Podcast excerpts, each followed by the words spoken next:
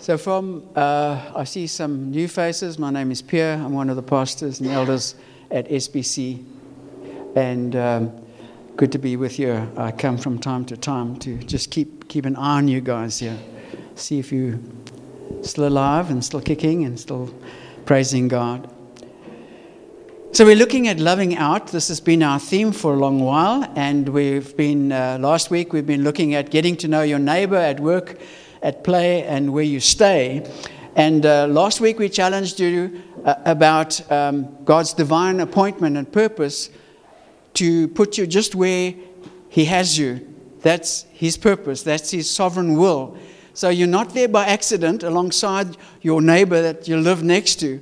And um, it can be a little unsettling if you have some obstreperous neighbors, but um, it also motivates us and stimulates us to realize that we need to pray more for our neighbors, right? I trust that uh, that challenge came last week to you, that not only to pray more, but to be more outgoing towards our neighbors. So today we are going to continue in this theme, but we are going to tackle the topic of diversity. Many people uh, are migrating uh, to different shores, to different places across the, the globe, more than ever before. And this is a worldwide phenomenon. It's not just happening in our land. Many have left our land, many have come back to South Africa, many have come from, from other, other countries um, of, of the world to, to be with us. Um, we, we go to Cape Town from time to time to be with our family, and uh, we're just struck by the, the diversity of, of nationalities and languages. You know, and, and they're not just tourists, they're people who, who live there. We, we are a diverse culture, and this is happening even in our city here in East London. In Geneva, Switzerland, we were living over there, and um, surveys uh, have shown that 150 languages are spoken, different languages spoken every day, every day in Geneva. This is one city, one city. It's the most um, cosmopolitan city in the, in the world. But this is happening all, all over. In the last 70 years, we've, in South Africa, have gone from a monoculture cultural society to a multicultural society. And so, how do we respond? How do we respond to being a multicultural society? Well, by acceptance, first of all. By acceptance. Would you agree with me? So, the first point that I want to make is accepting diversity does not come naturally. Accepting diversity doesn't come naturally, and sometimes it's, it's difficult. Down the centuries, we know that, that nations have, by and large, cared for their own kind. They've favored their own kind by way of salvation and by way of love and, and care. And Jonah is a prime example of this, is he not? Now, just hold it there for a moment. I'm going to come back to Jonah. But just to remind ourselves and to remind Jonah of God's mandate. And in, and in Psalm 67 and verses 1 and 2, it says, May God be gracious to us and bless us, Israel, and make his face to shine upon us, that you may. Uh, that your ways may be known on earth, your salvation among the nations. And so here we see that God's blessing, God's favor, God's salvation is not just for Israel, but it's for the whole world. Amen? It's for the whole world. And God chose Abraham to be the father of the Jewish nation, but He also chose Abraham to be the father of all nations of, of the world. In Genesis chapter 17, sorry, we haven't got overheads for that, and uh, verses 5 and 6 you will see that. That there will be some of every time and every nation in the kingdom of God. But Abram is our forebear. Abram is our father, our spiritual father. We're united with him. And uh, God took him outside in Genesis 15 and verse 5. He took him outside and he, he showed him the stars. And he said, Count them if you can, Abraham. That, those are going to be your offspring. And he said, Your, your offspring will be as numerous as the sand on, on the seashore. Every tribe and every nation. And we're part of that. Isn't that exciting? Isn't that amazing that, that we related to Abraham? How many thousands of years ago we spiritually united to him? And there are estimated 2 billion people across the globe. And how many nationalities, how many nations are under the banner of, of Christ and are related to, to Abraham? Okay, so let's get back to Jonah then. So that's the background of it. Jonah knew that. So Jonah's commissioned to go and to preach, preach to this extremely sinful Gentile city of Nineveh. And instead of obeying God, and instead of obeying his mandate to reach the world, he runs. He runs away from God's commission. And you know the rest of the story, don't you? When I ask you, uh, what, what, what, do you th- what comes to your mind immediately when, when I ask you, uh, um, when I mention the, the, the, the, the book of Jonah, what comes to your mind? A fish, right? Huh? No. But it's not primarily about a fish. And in John Piper's words, it's about racism, ethnocentrism, the hardness of heart towards other people's groups. That's what this book is all about. It's hard hitting, isn't it? But that's the message of Jonah. That's the message of the book of, of Jonah. This, this man was commissioned to preach to this extremely sinful Gentile city with thousands, hundreds of thousands of people, and he knew that, that they would respond. If they responded, God would forgive them. And he was upset with God because of that. How selfish, how self centered is that? Let me wind forwards to the 21st century and, and give you an illustration or two. We were in Howick, we were church planting, we were doing door to door work. We, we reached out, amongst other things, into an area in Howick West, which is predominantly um, uh, an Indian area. And um, we were so well received. We, we, said, Can we pray for you guys? Um, we're from the Baptist church. We, we love you guys. We were given tea. Um, it, it, was, it was amazing. It was astounding and we won folk to the Lord. They came into our church, and uh, we baptized them. And, uh, and after a while, some of these guys asked for membership, and there was kickback from some of the congregation and some of our leaders. Needless to say that that was overruled. I pushed hard for that, for them to come in. And they came in, they were wonderful people. They were wonderful servants of God, uh, declaring his praises and uh, marvelous times together in fellowship w- with them. Now, now, that happened in 1979. Just let me go back in, in years. That's when we church planted in 1979, long before the abolishment of apartheid. And so there was still this, this, this mindset, this seg- segregation mindset. And we've come a long way from there, have we, have we not? We've come a long way. I mean, they're multicultural, uh, multinational congregations, and, and so on. But you know what? We can change laws, but it doesn't necessarily mean that it changes our hearts. Do you hear what I'm saying? I mean, people have said to me, since the apartheid has stopped, why, why, should we, why should we be reaching out multiculturally? I said, that's God's mandate. And, and I said, so what is, your, what is your issue? What is your problem? Now they're going to bring in hojos. What, what, what, do you mean by that? Like, now the spirits. So I said, let me, let me tell you, we had a multicultural congregation in Durban. We were 40% mainly Indian, and some black folk, and we were 60% white.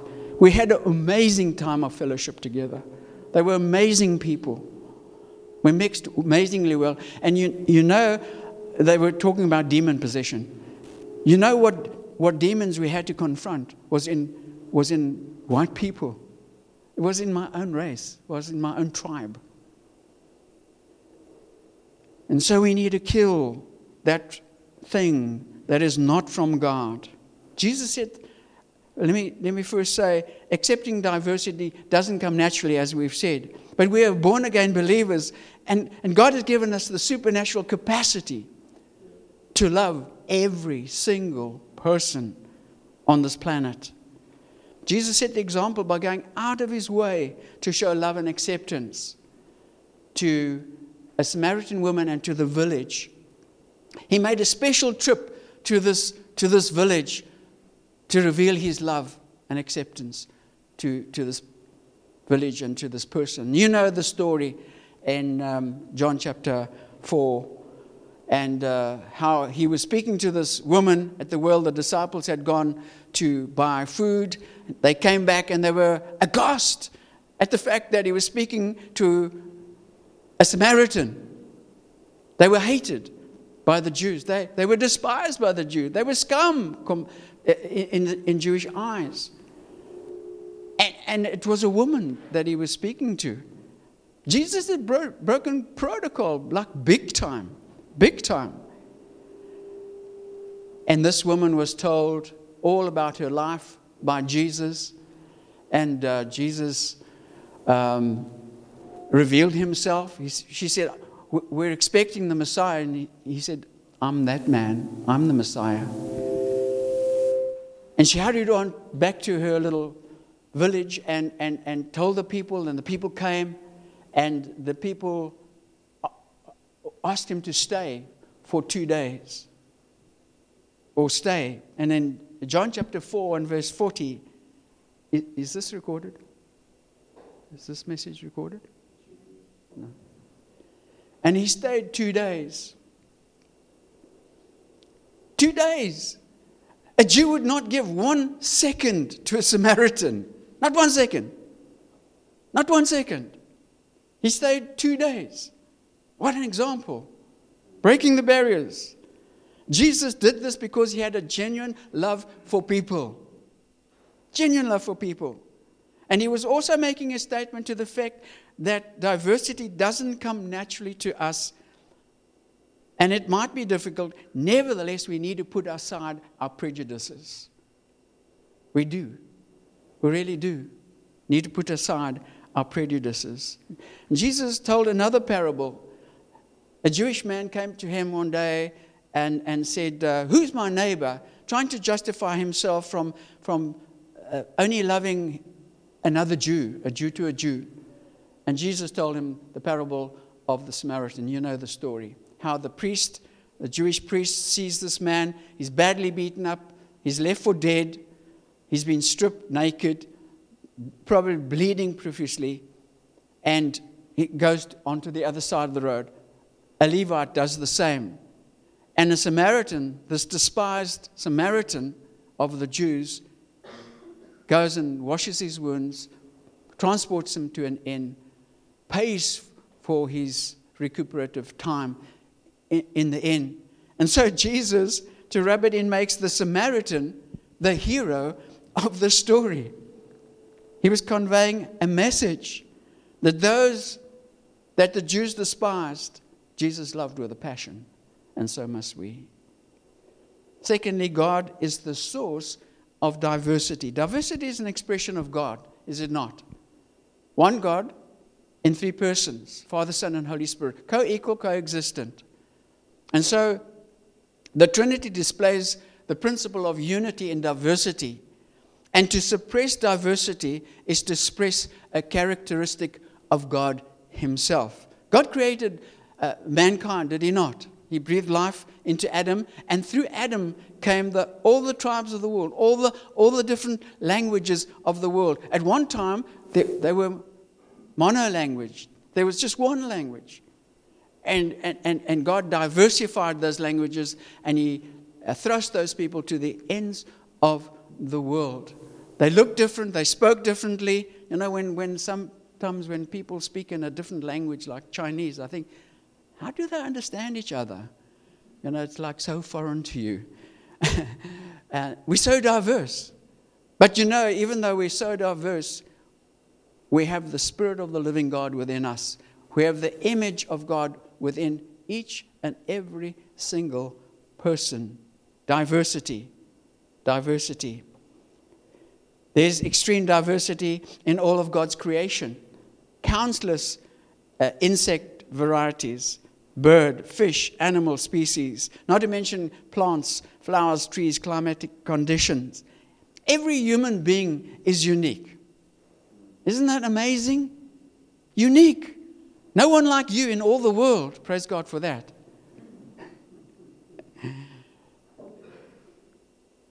A snowflake. Every, every snowflake is different, it has a different pattern. Unique. It's incredible. Diversity, diversity, diversity. And so when we look at the bigger picture of who God is in his diversity and what he's created in his diversity, we are forced to realize that we need to embrace it, especially when it comes to our fellow human beings. We need to embrace them and love them with a passion, the passion, the same passion that Jesus had. Thirdly, the gospel demands diversity. Gospel demands diversity. Can you imagine the Jewish reaction in the time of Jesus when he went and he was crucified and, and he rose from the dead and he ushered in a new dispensation. Can you imagine the horror of these Jews who had this false notion? They knew the scriptures, but they didn't know the scriptures.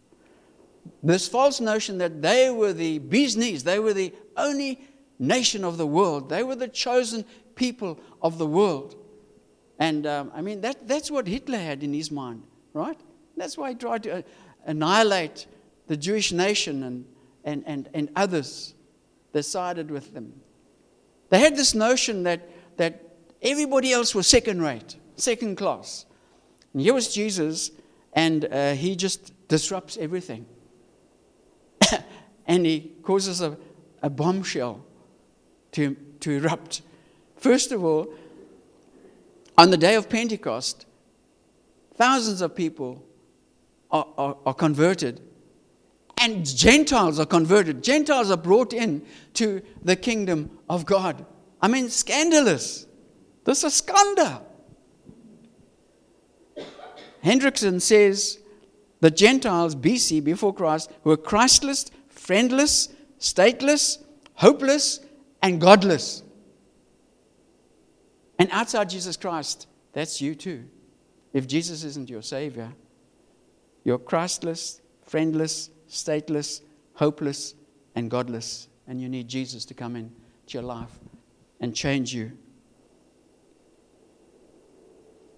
And then, secondly, his disciples were commanded by Jesus in Acts chapter 1 to tarry in Jerusalem so, so that the Holy Spirit would come upon you. And when the Holy Spirit came upon you, you would have power and you would be witnesses in Jerusalem.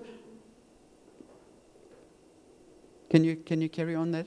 Jerusalem and Judea, Samaria, and to the utmost parts of the world. Everywhere.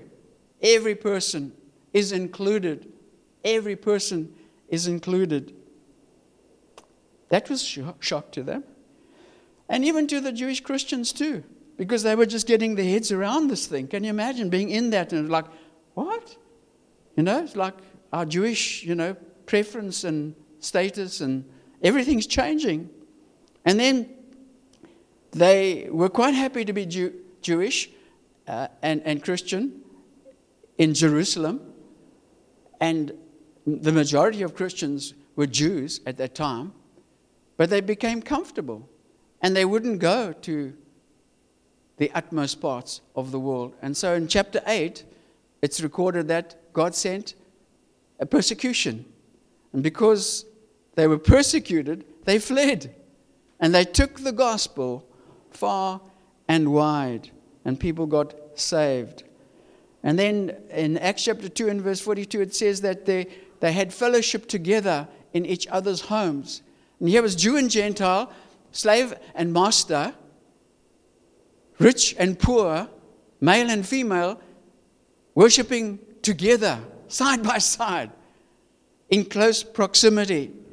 That, that was quite a shock to some Jews of the time.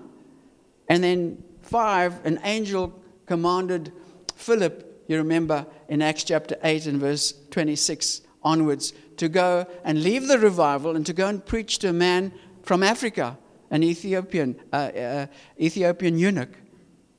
And he comes alongside him. The man had visited Jerusalem for the Jewish festival. He was searching for God, and he led him to Christ. And so the gospel is taken back to Africa, of all places. Isn't that amazing? Isn't that wonderful? God's love for all continents. And then, six, Peter has a vision. He's in this trance and he has this vision of all sorts of animals and some unclean animals included. And, and God says to him, Peter, eat, kill and eat. And he says, No, God, no, no, Lord, I, th- these are un, un, unclean. He said, Nothing that I've made is unclean, and not other nationalities either. Go, I've chosen you to go and to preach the gospel to the Gentiles. And a call comes, and he goes, and he has to go into a Gentile home. It's forbidden for Jews to go into a Gentile home, it's forbidden. But he knows that this is God, and he knows that God is doing a new thing. Another barrier is broken. Acts chapter 10. Acts chapter 10. And then uh, 7. The gospel was tearing down barriers, was it not? Of division and hostility created by culture and by class. Ephesians 2, we read earlier on. The barrier, the wall of division, has been destroyed. Do you remember the time when Peter was publicly rebuked by Paul for his hypocrisy? He'd been, he'd been eating with the Gentiles, and here comes this Jewish delegation from Jerusalem. And when he hears that, they, they were coming, he stopped eating with the, the Gentiles for fear of, the, of these people. They were the circumcision group, they were holding on to their Jew, Jewish roots so strongly that they didn't want this mingling.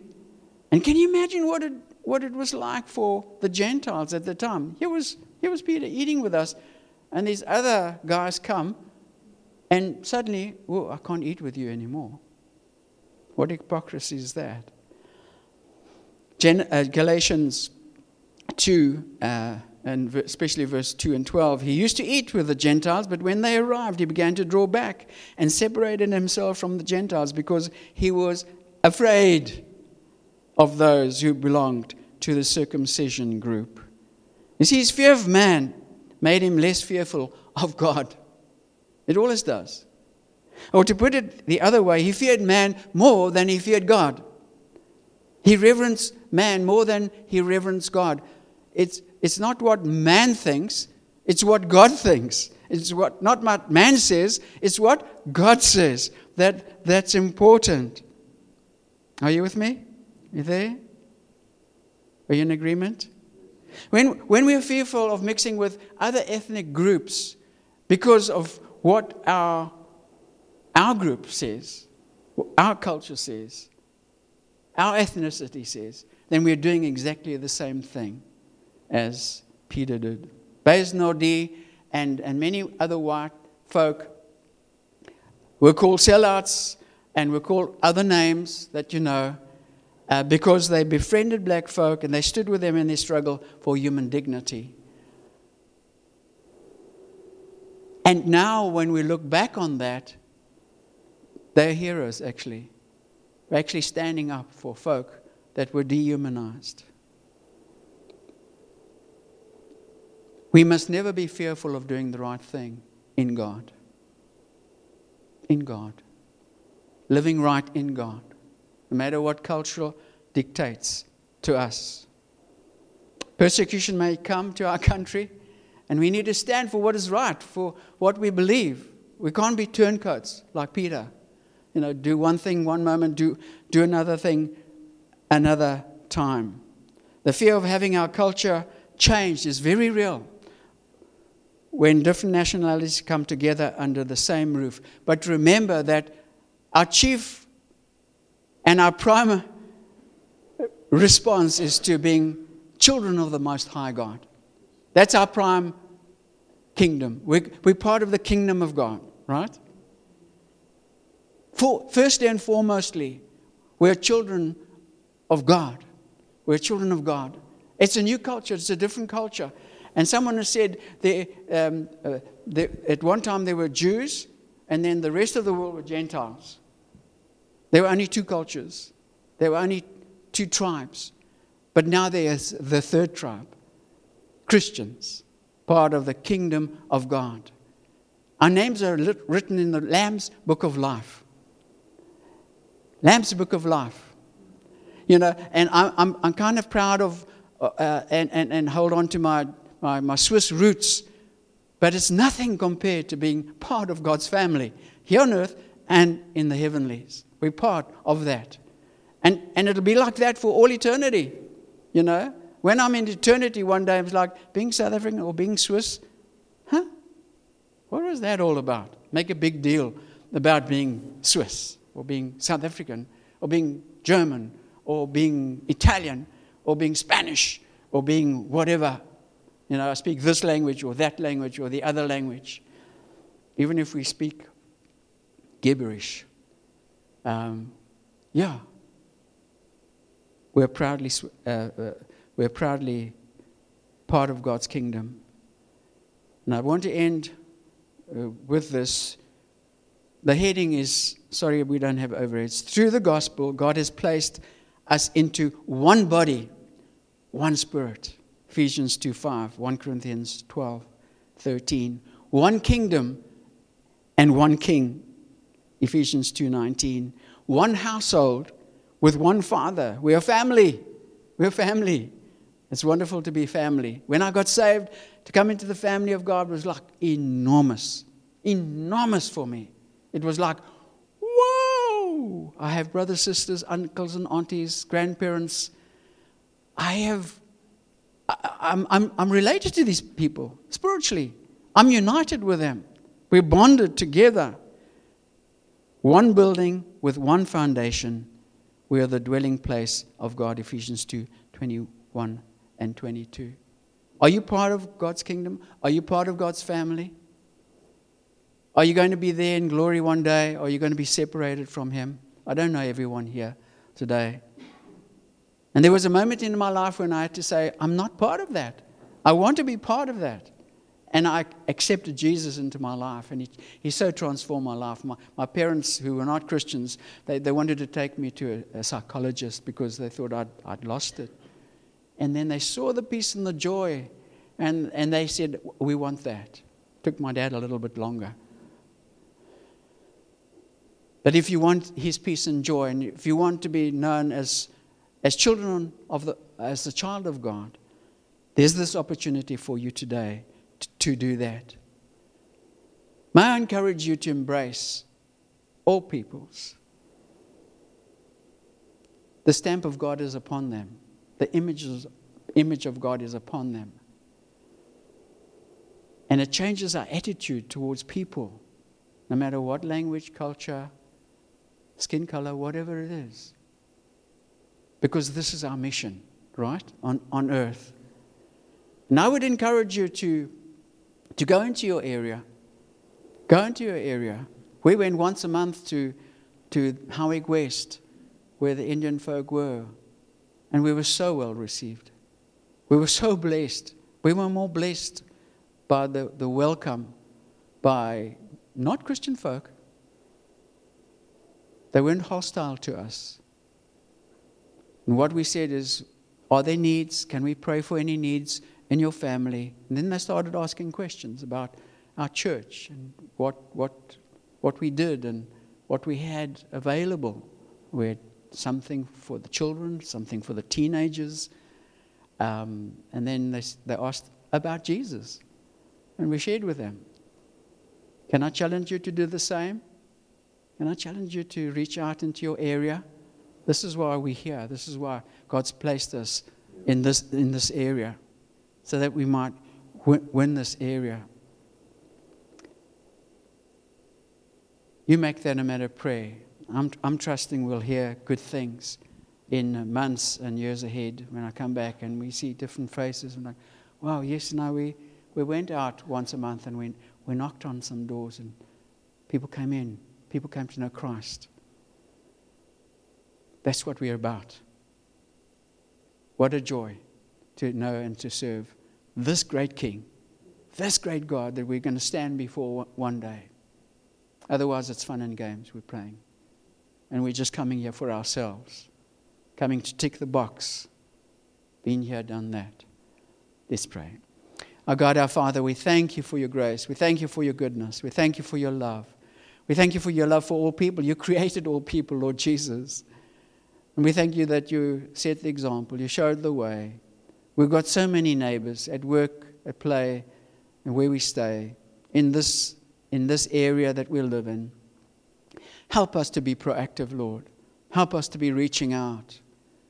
Help us not to, even as Christians, look down our nose on, on others who are not born again. That, that is a form of spiritual pride that is akin to uh, Pharisees and Sadducees.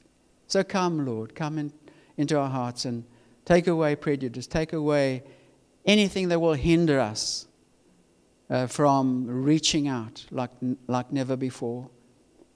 Thank you, Lord. We're going to stand before you one day and give an answer for that. And pray that if any do not know your Savior here today, that they will come and speak to us and we can share with them how Jesus can become their Lord and their King, can become part of the kingdom of God. In Jesus' wonderful name. And the people said, Amen.